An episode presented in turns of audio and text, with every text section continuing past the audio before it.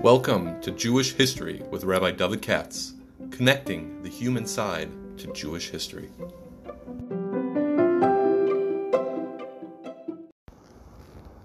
For sponsorship opportunities or to support this podcast, please visit our donate page at www.support.rabbidavidkatz.com. Hi, it's Tuesday, I guess late afternoon, and um, I don't have a sponsor for the bio this week, so we'll skip that. Instead, I do have uh, for uh, the podcast for Tevila, and uh, Mishpach Savansky, asked me to give, I guess you might call it a sort of biography of the Haggadah, Shal Pesach, as best as I know it. And uh, let's see over here, the, um, how should we put it? I'll give my take on the origin of this very interesting uh, ceremony. because as everybody knows, there's no such thing but a rice as a Seder Shal Pesach. All the stuff that the Shulchan Aruch and everybody preoccupies themselves with, matzah, mar, charosis, this, that, and the other. Once upon a time, you know, it wasn't like that. It was different. As you know, you do a korban pesach, eat the matzah mar, however you do it, you know, different opinions, and gomarnu. They didn't have four cups and four sons and all that business. Uh, so, where does it come from? In order to understand this, I would say the following.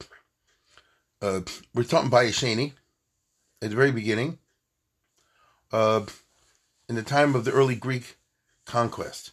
So Alexander the Great would died in the early 300s BCE. Remember, BCE, you're going backwards. First comes the year 302, then comes the year 301, then comes the year 300. Just keep that in mind. Now, because we're in BCE. Now, the Chumash, as we all know, was in Hebrew. It wasn't translated into other languages, even though you find, you know, a little thing here or there, they did Shim Lashonis, but not really. And so during the entire period that you and I would call the Bayis Rishon period, the Jewish Bible was a Jewish document in the Hebrew language. It wasn't well known among other peoples. Now, we have no, let's put it this way. One of the tiniest of the Bible critics is there's no mention whatsoever anywhere in the world in Bayis Rishon period. Now, um, then comes the beginning Bayis Sheni, and the, the, the Torah is still in Hebrew. And then, as we all know, not too long after the death of Alexander the Great, 40 years, something like that, in the 280s BC, we think, or maybe a little bit later, in the time of King Ptolemy II, Ptolemy Philadelphus, who was the son of one of Alexander's generals, and it was the king of Egypt, the Pharaoh. See, he was a Greek, he was Macedonian to be more exact. And he wanted to build up uh, the economy and the culture of Egypt to make the center of the world, which he succeeded in doing. So again, we're talking about the 280s, 270s, 260s, that kind of thing, BCE. And it was during his time, as far as we know, that the Bible was translated into Greek. There are different versions of how it happened and why it happened, but it doesn't matter. And and it's not even a question of how precise the translation was, doesn't matter. This translation of the Bible into Greek, Septuagint, as it's often called, is a landmark event in history because it opened the Hebrew scriptures to a Goyish audience. Whoever can read Greek can now read the Bible in translation. Again, I don't care about how accurate it is. I'm just saying what was a closed book until then, written by Jews and only read by Jews, was now open. Was it written for the benefit of Jews who couldn't read Hebrew? Well, it doesn't matter.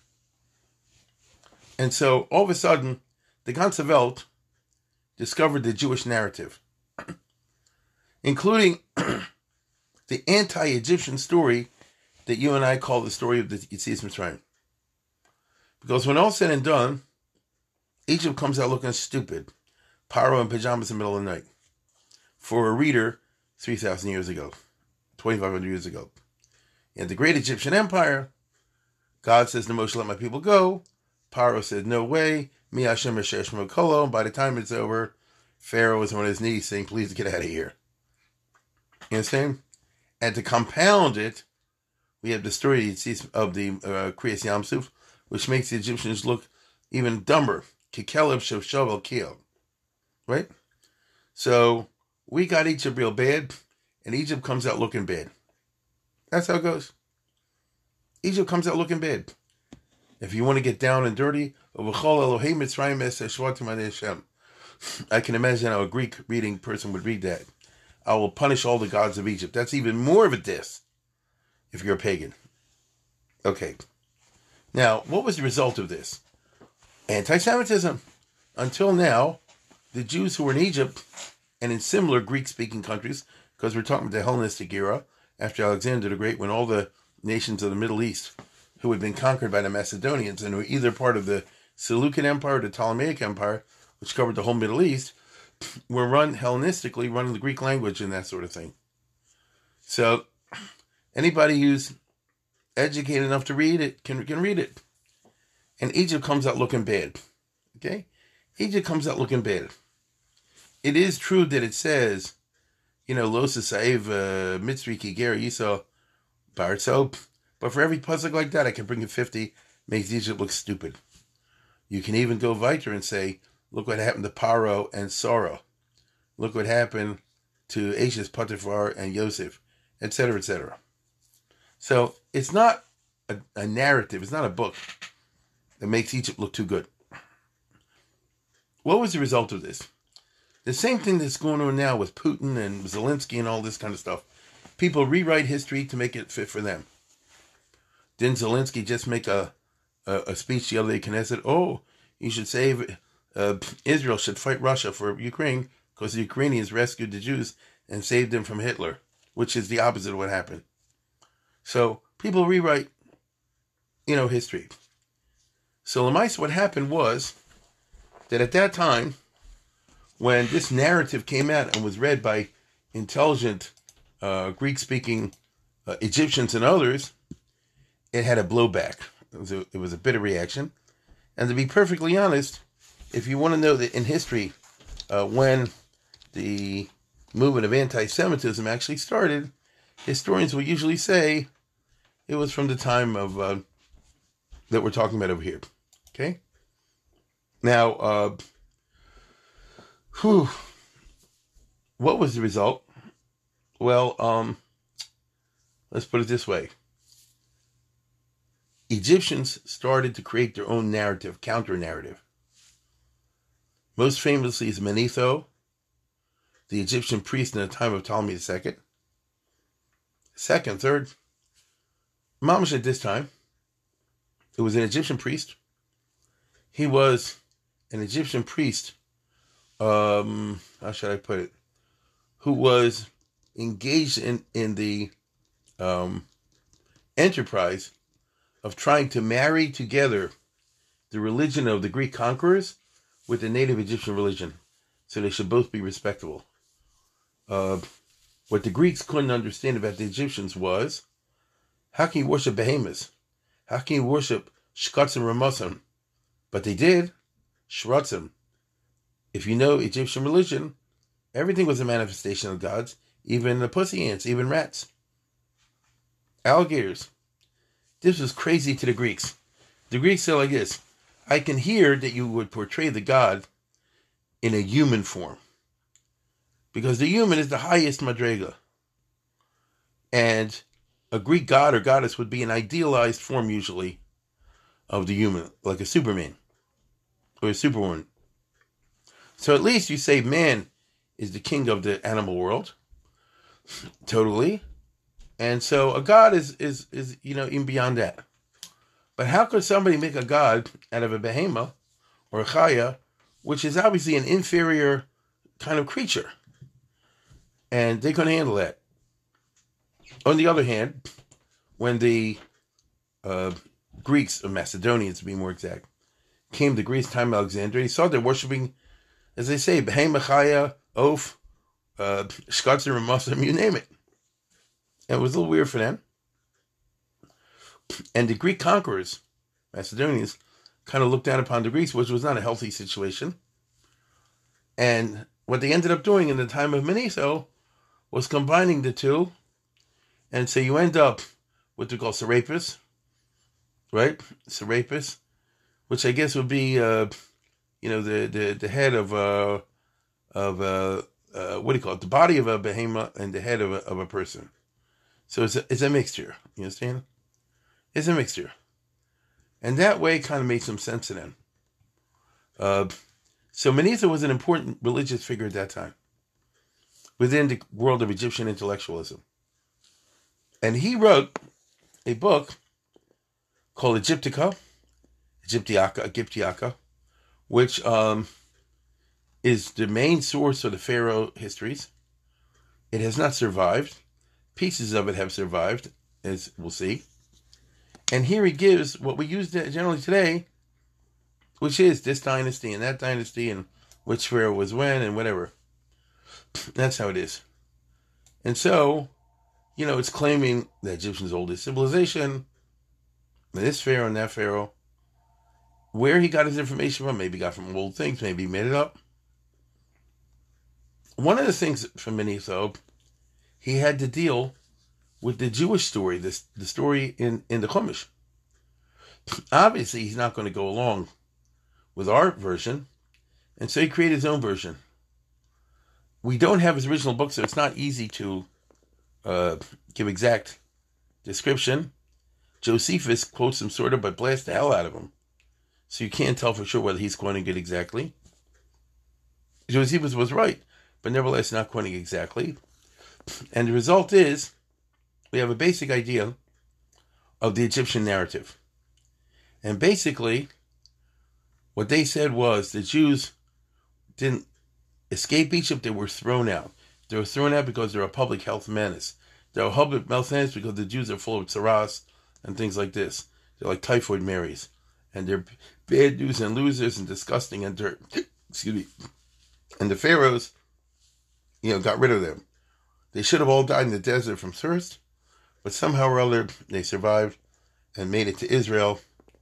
And uh, there's even some other versions that Josephus talks about in his book against Apion that maybe they came back and helped invaders and all kind of stuff like that.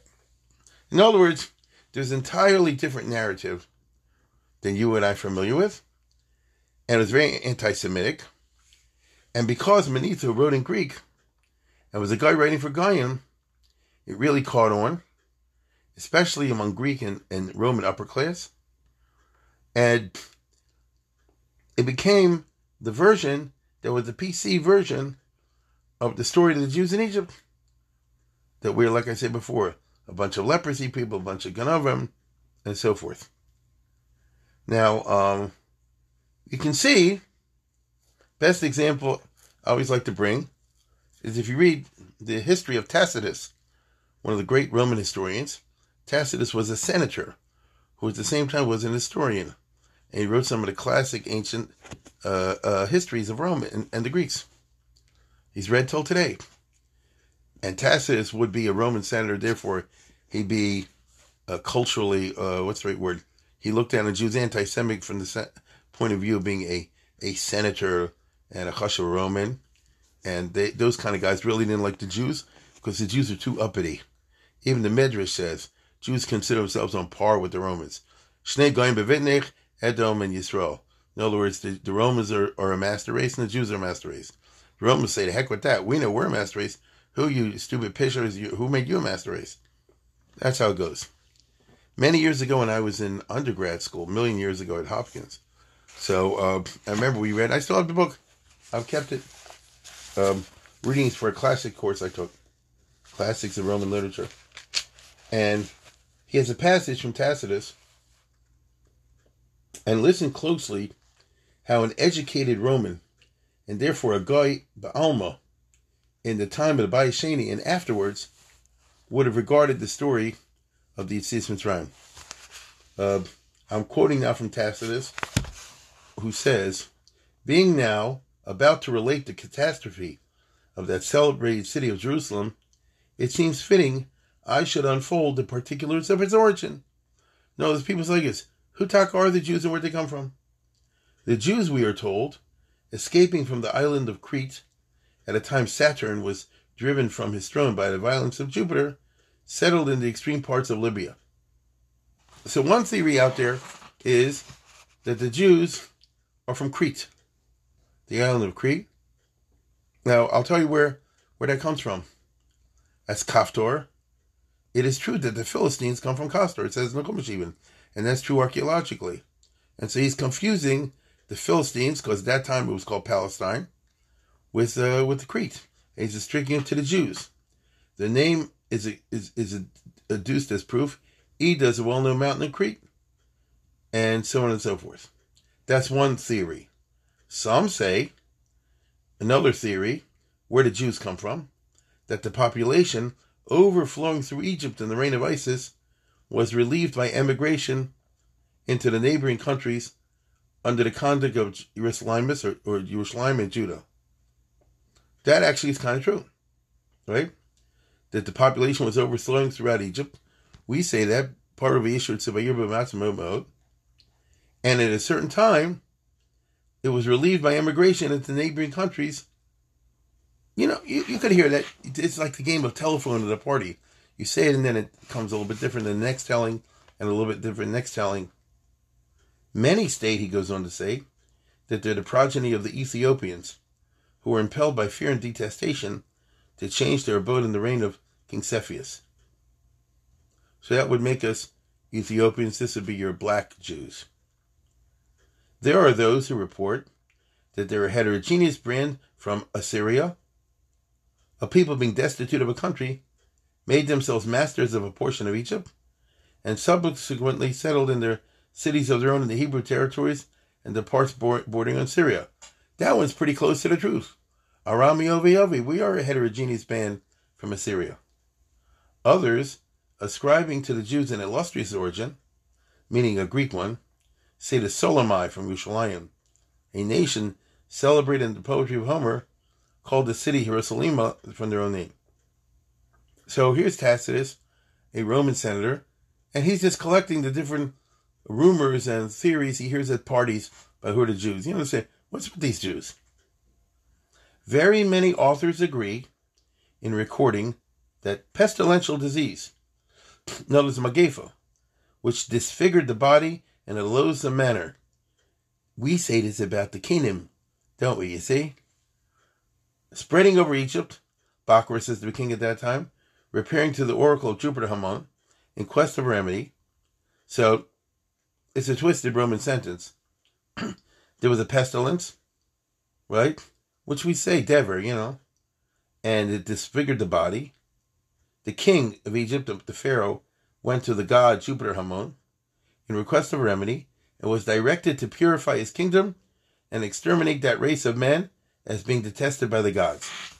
So, in other words, the gods told the Pharaoh to round up all the Jews in Egypt, all of whom were full of disease, and kick them out of the country. Exterminate them. How? Throw them in the desert and let them drop dead there. A mass of people thus searched out and collected together. Do you see the parallels with the Chumash account, but the the uh, discrepancies and the and the uh, what's the right word perversions? Then a mass of people thus searched out and collected together were in a wild and barren desert, abandoned to their misery. When all the rest bathed in tears, and torpid was despaired. And again, you have this description in the Chumash. Moses, one of the exiles, admonished them not to look for aid from gods or man, being deserted by both, but to trust themselves to him as a heaven commissioned guide, by whose aid they had already warded off the miseries that beset them. So this Moses had saved them in some way, he says, earlier, and the result was that they're going to listen to him in the desert. Okay, they're going to follow him. They agreed and commenced a venturous journey, not knowing whither they went. Well, that's true. But nothing distressed them so much as the want of water. Well, you certainly have that in the Chumash. And there they are laid, stretched throughout the plains, ready to die. When a herd of wild asses, returning from pastures, went up to a rock shaded with a grove, Moses followed them there, and forming his conjecture by the herbage that grew on the ground, opened copious springs of water. This would be their twisted version of the uh, the air and all that, Be'er Miriam. This was a relief, and pursuing their journey for six days without intermission, on the seventh day, it only took them seven days to get to Canaan. Having expelled the natives, they took possession of a country which they built their city and dedicated their temple. So they crossed the desert in six days, and on the seventh day, they wiped out Canaan, set up the city of Jerusalem, and so forth. So you see how baloney is. In order to bind the people to him for time to come, Moses prescribed for them a new form of worship, which is true, and opposed to those of all the world besides. This is all Tacitus. What is held sacred by the Romans, with the Jews is profane, and what in other nations is unlawful and impure, with the Jews are permitted. The figure of the animal, through whose guidance they slaked their thirst and were enabled to terminate their wanderings, is consecrated in the sanctuary of their tem- temple. So this was the widespread belief by Greeks and Romans that in the Kodesh HaKadoshim there's a statue of a golden donkey or an ass with a boy riding it, the thing made out of solid gold. While in contemporary Jupiter Hammon, they sacrifice a ram. Well, that's kind of true. The god, the ox, which is worshipped in Egypt for the god Apis, is slain as a victim by the Jews. They abstain from the flesh of swine. Now, Roman couldn't figure that one out. What's wrong with Chazer? Because of the recollection of the loathsome affliction to which they formerly suffered from leprosy, to which that animal is subject. So this week is Parshas Tazria Mitzorah, as we all know. Next week, Mitzorah. And this would be their way of, of interpreting the Mitzorah narrative. The famine with which they were for a long time distressed is still commemorated by frequent fastings so he had Tainesim in his time. And the Jewish bread made without leaven is a standing evidence of their seizure of corn, which means when they left Egypt, they stole corn. We say they they borrowed their uh, you know goodies, but you know the kesef and zav and all that. But they say they stole, seized, seized the corn. They say that they institute a rest on the seventh day because that brought them rest from their toils. That's the other version of the Ten Commandments, Shamor. But afterwards, I love this, charmed with the pleasures of idleness, the seventh year also was devoted to sloth. That's how Roma tries to deal with, with Shemitah. Others allege this is an honor rendered to Saturn, either because the religious institutes were handed by the Idaeans, who expelled with Saturn, or else, uh, well, that's not important.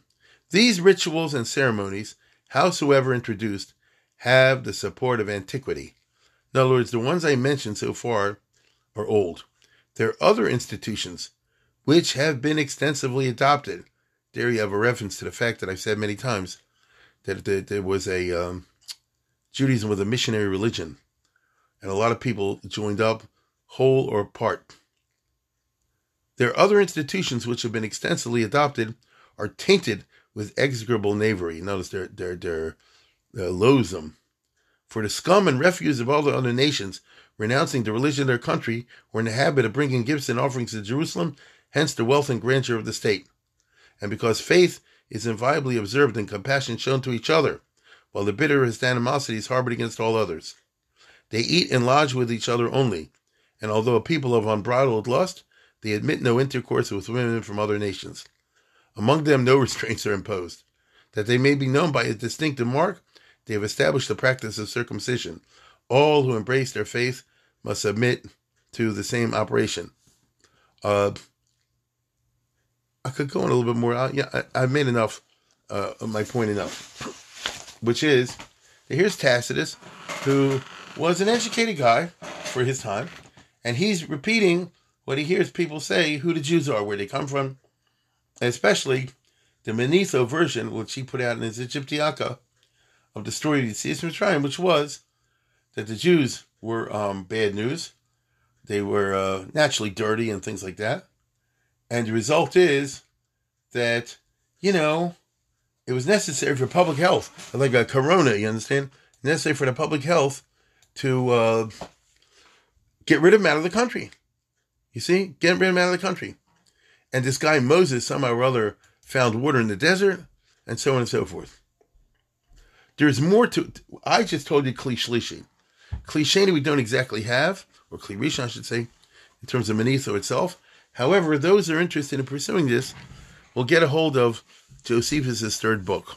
Flavius Josephus wrote a book called The Antiquities of the Jews, which was all about the, the story of the Chumash pretty much and the Jewish history down to his time. That's our, you know, the famous book. He wrote another book called The Jewish War, which is about the War of Titus in great detail. But he wrote a third book in which he comes out as a Yiddish Yid of a certain type, and that is he is attacking precisely Manetho and the other Greek and other authors like Apion, who are writing books telling the history of the Jewish people from uh, anti-Semitic uh, point of view. Notice they're lying. And one of the things he does, and he goes in great detail, it would take me too long to, to detail it, is he goes after the Manetho and these other guys who he says are a bunch of liars and mamzerim and cholerias and all the rest of it. And uh, and he read the book, and his book, Josephus' book, has been preserved. And I don't know what it is lately, but they always used to say that most of what you know about Manetho was from Josephus' quotations. And indeed, he says that the Jews were led by a renegade um, Egyptian priest who turned on the Egyptian people, okay, and organized the slaves, like for a revolt or something like that, and uh, killed a lot of Egyptians, and you know did all kind of terrible things to them. As he puts it, people came but overthrew their cities, burned their temples, slew their horsemen, and abstained from no sort of wickedness or barbarity. As for the priest who settled their policy and the laws, he was by birth of Heliopolis, and he was born in the capital of Egypt. His name was Osarsiph, from Osiris, the god, but later he changed his name and called himself Moses. So this is the legend, a famous story, which people believe that Moses was renegade Egyptian priest. Well, I mean, that's not wrong. You, you get what I'm saying? In other words, even by us, Moshe Rabbeinu, you you could, if you want to, describe Moshe Rabbeinu as a renegade Egyptian priest. I know the story that he's from uh, Amram and Yocheved, but you get what I'm saying. He grew up in Pharaoh's house. He was a prince of Egypt, it says, Vaigdal Hoish, etc., etc. And so we have the telephone game in which people are saying over things and then retelling it a little bit and touching it up as they tell it. The bottom line is that you didn't leave Egypt against the will of the pharaohs, but you were kicked out. You didn't, you didn't, you didn't re- resign, but you were fired and you did so because you're disgusting. And he makes mention of the Pharaoh shechting the babies and and taking a bath in their blood. He talks about those things. Okay? This was the, the, the non Jewish narrative. You may be sure that the Jews lived in Egypt, a place like this, who were somewhat assimilated into the Hellenistic culture. Just read Philo, who was a from Jew, or people like that. They knew all this stuff. And Libi Eimerly, that probably a lot of young Jews started to have doubts about where they come from. After all, they lived in Egypt. It's a big push to become Egyptianized. I mean, the Jews living in Alexandria and places like that, and go along with the Egyptian narrative, and become a uh, assimilated Jew, intermarry perhaps, and things like that. Okay, uh, I'll say it again. There was a Jewish community, important one. It was thoroughly Hellenized. I didn't say they weren't from, they were observed the mitzvahs, but it's thoroughly Hellenized, and they did weird things like have their own basic mitzvahs, as, as you know. Okay. So, this being the case, when Passover came around, it was a highly controversial business because the Goyim and the best scientists and historians of the day, like Manetho and people like that, had their version of the story, in which the Korban Pesach, all the rest of it didn't happen. The Jews had their version of the story. In order to hammer home the Jewish version of the story, at least for your own family, for your own kids, the Jews evolved. I believe first in Egypt, then it spread. Uh, what you and I call the beginnings of the Seder Shal Pesach, which is you don't simply do the Korban Pesach. And I want to repeat, right or wrong, they used to do their Korban Pesach in the base of Mikdash in Egypt. You get it? It's a Mikdash Chonyo. Now, some went to Yerushalayim, but a lot of them did it that way. And so they had a Korban Pesach. Forget the halachic stuff from the Talmud Bavli. You know, I know about all that. I'm talking about what people did. Okay? And uh, imagine a family in Egypt or whatever, in those kind of places. It comes Passover night. They're going to do a Korban Pesach. And they want to tell the Jewish way. You see? So it's not simply your Makayim, the, the, the minimum that you, uh, you know, eat the Korban Pesach, al matzamar yachluhu, and so forth. And I remind you, it doesn't say anywhere specifically in the Chumash that on Passover night, you should do Sipur Yetzias Mitzrayim. I know that in the Talmudic system, we learn from Sukkim that way. You, you get it? But it doesn't say anywhere, you know what I mean? You should eat the Korban Pesach and tell over the story Yetzias Mitzrayim. Doesn't say those words. Uh, and Mechte said people did it. To emerged, evolve this custom that you accompany the Korban Pesach with the telling of the story of Mitzrayim, but in a way that would make sense in a Hellenistic culture because the Jews are very Hellenized. So they're going to adopt Hellenistic institutions, but with a definite Jewish twist, no avodah. And that's where you get what you call the beginnings of the Seder, because um, they clearly picked up the, the Greek institution of the Symposium, which is an intellectual dinner, uh, usually characterized by fours. Uh, there's four questions, meaning the last four questions in the course of the meal, and people will shoot the bull and discuss it. If you want to have a little bit of an inkling of this, get a hold of uh, the book from the Pseudepigrapha, the, uh, the letter of Aristeas to Philocrates, which I mentioned here once or twice.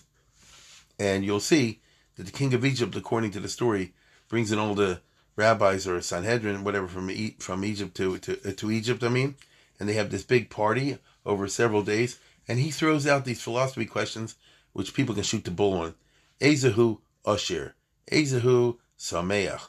What is Ezu Derech Shiver Lo Adam in, in, in, in running a country and being a father? You know, philosophy questions as they had at that time. You see? So a symposium is not just a party where you stand like get drunk and you uh, do all kind of stuff, but it's supposed to be a higher class. And usually, as I say, four cups revolving around four questions. Right? Now the Greeks, of course, did it for their way, nothing Jewish, but you already start to see where the Jews are going to pick it up and adopt it and adapt it for their way, which is going to be a ceremony with four cups, and obviously going to involve four questions and other fours as well. okay? Other fours as well. The only difference is we're going to make it Jewish and not Goyish. We're not going to tell your story of the Caesar. We're not going to discuss over here the Manetho thing. That's what the Goyim we're doing. We're going to do the Jewish narrative, in which case you're going to sell over the story from the from the Septuagint or from the Chumash if you can read Hebrew. And you'll say or something like that. Right? Doesn't mean that the form we have it in today, it was the original. It, the original was the original. We don't we can't tell exactly, but what emerged was what, evolved out of it. You see, what evolved out of it, and I would even go so far as to say that the main people you're trying to convince are the youth, because they're the ones who are, who are the most susceptible to uh, you know getting swept up with the Egyptian culture, which was very I'm talking about the Hellenistic Egyptian culture, time of the Ptolemies, which was very impressive, and therefore the fours will revolve around four sons. You, you see what I'm saying? You know that kind of thing. Uh, four sons. Maybe the guy really had four sons. I don't know. Now, uh, of course, that Seder that I'm talking about really had a Korban Pesach in it. If you're in Egypt, like I said before, whether or not you did the right thing of Shchut don't bother me with that. They did what they did. You understand? They did what they did. Remember the Gemara says, Todasi Shvumi? He said, heck with it, I'm having a, a Korban Pesach or something that looks like a Korban Pesach. And they said, Imali Todasato, oh, if you weren't rich and powerful, we would get you. But they didn't get him.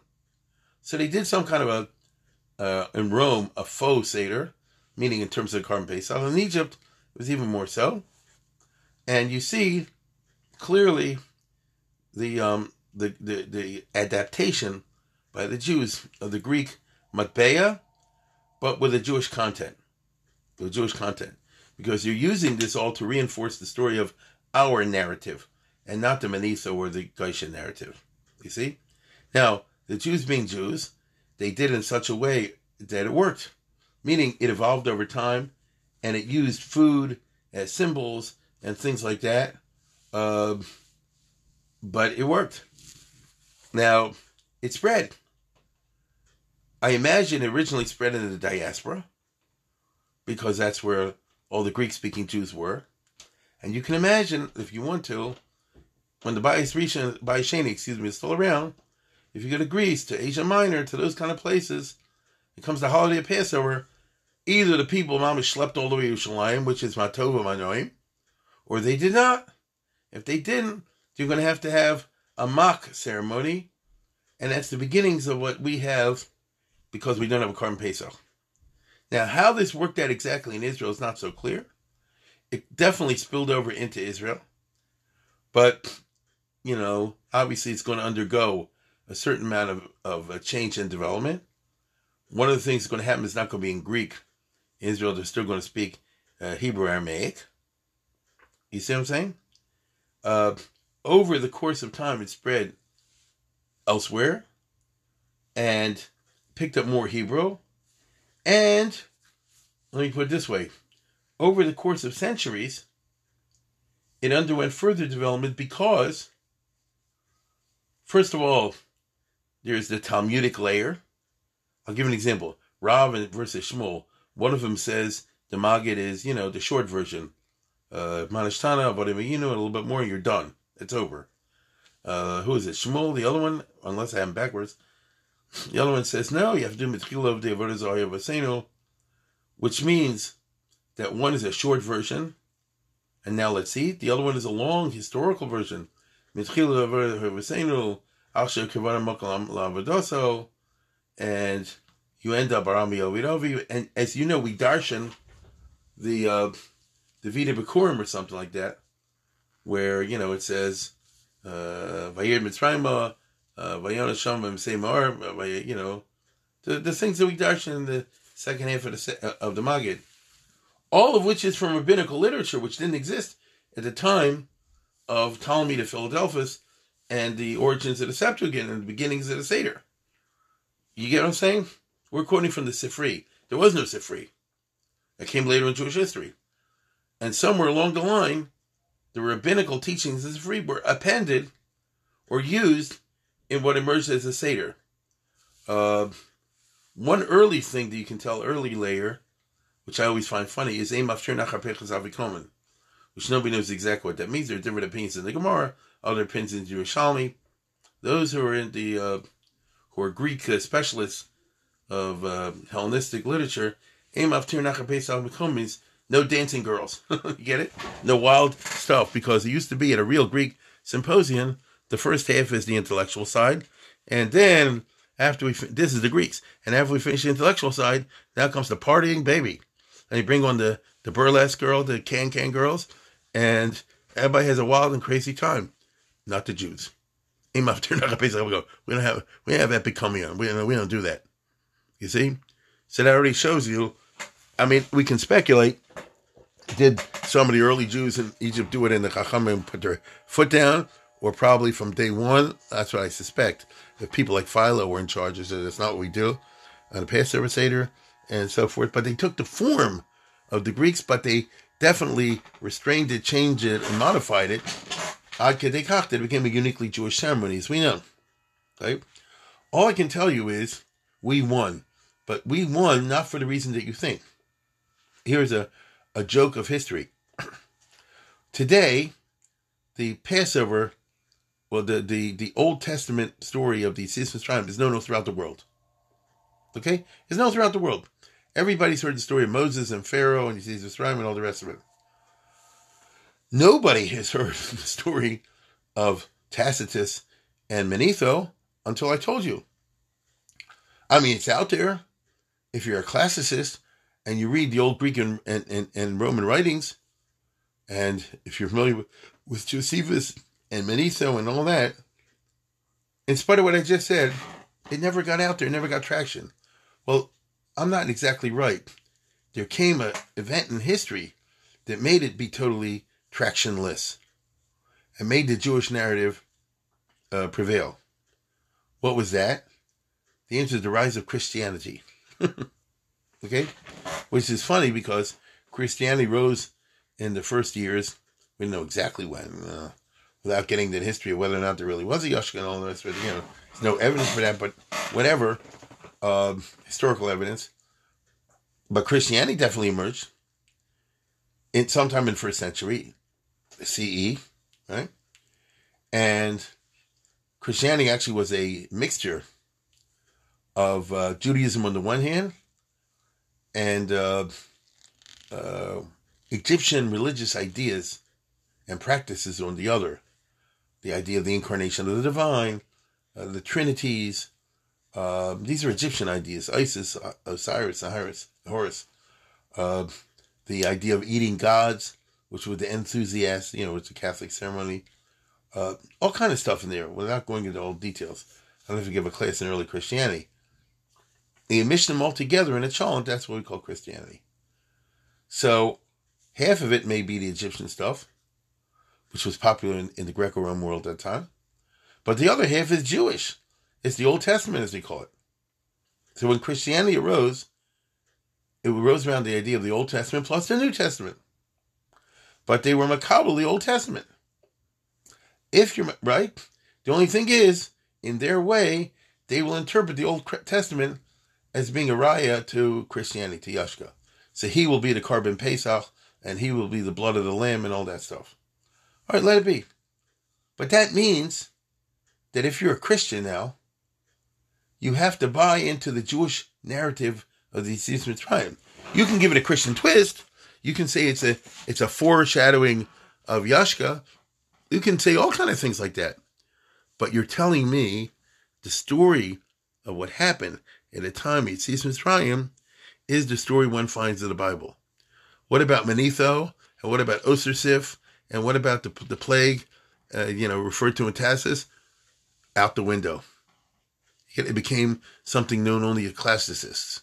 Masha'en came, the, the Jewish version spread around the world. They know about it in Africa and India and everywhere. Who hasn't heard of Moses and Pharaoh? It is, by the way, a very good story, very gripping. And just off the top of my head, the Negro slaves that were in America, as he used to call them in the 1800s, when they were enslaved, looked to the story of Moses and Pharaoh for their inspiration to help them survive the terrible slavery that they under, uh, underwent in the South. You know, there are a lot of Negro spirituals, as they used to call them, Moses and the Promised Land and children of Israel. They called themselves children of Israel. In other words, it's a powerful story in and of itself. Ad kedekach, the people want to identify with it. Nobody wants to identify there's nothing like that kind of power to the narrative of, of Tacitus, of Manetho, and of the others. And so it's ironic. Egypt is the country that contributed a lot to the rise of early Christianity, but in doing so, they sowed the seeds of their own cultural destruction because that means they had to be makabel the Old Testament as part of the overall Christian thing. You see? When that happened, and by the way, in the New Testament, Iviyashka is what we call Last Supper, it's a Seder. You see? So the concept of a Passover Seder commemorating the Yetzias Mitzrayim is embedded in the heart of the New Testament of the Jesus myth. You see? So it's kind of funny to me because as as a result of something which was not Jewish, it's kind of anti-Jewish, the early Christian, very anti-Jewish. Uh, the Jewish narrative emerged as the universal narrative, and the Egyptian one failed. So was it the power of the Seder per se that did this? Oh no. Um, but the Seder turned out to be a very powerful institution because it's still here today. Again, obviously, if there are Talmudic references in it, those parts of the Seder were added later on in post Talmudic times. If there are passages, as we all know, from the, the Sifri, same thing. Okay? Uh, if there are differences here and there between the Mishnah version slightly and the other version. Obviously, adjustments had to be made when there's no more korban Pesach. You know, Matzah Zushan Ochlim and all that. Uh, and there's a lot of lumdus how Jewish uh, medieval and post-medieval scholars imagine because they weren't there. What the Seder was different in the time of the when they had a korban Pesach versus what it is now. Then has a lot of very interesting to say if you want to pursue that in his Agada. I always found it interesting. Uh, but historically, the Seder emerged as this anti-Egyptian narrative. As I said before, I wouldn't say that the Seder killed the Egyptian narrative, maybe it did, but I wasn't there. But the rise of Christianity certain, certainly did. Now, you could say once that happened, the Jews didn't need a Seder anymore. It turned into such a Jewish thing, and they, what's the right word, subsumed the original Greek form, the four cups, all the rest of it. Nobody remembered, nobody gave any chashibas to the fact that you're copying a, a, a Greek uh, form of, of banquet. Doesn't matter. It became so Jewish that um, became embraced by all the Jews. It became a central part of the Mishnah Judaism, as we know, because the form of the Mishnah, the, the, the Haggadah is found, the Magid is found in, in the Mishnah, which is pretty doggone old. Right? So, um, that, as far as I understand, is the origin and structure of the Seder. Uh, I didn't go so much into the structure of it now, uh, and I've gone over time, but I wanted to give the origins of it, and maybe next time we'll talk about how the, the structure seems to have formed uh, as best as we can.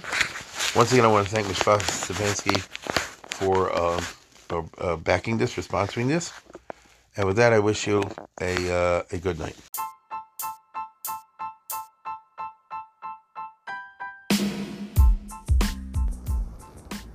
For sponsorship opportunities or to support this podcast, please visit our donate page at www.support.rabbidavidkatz.com.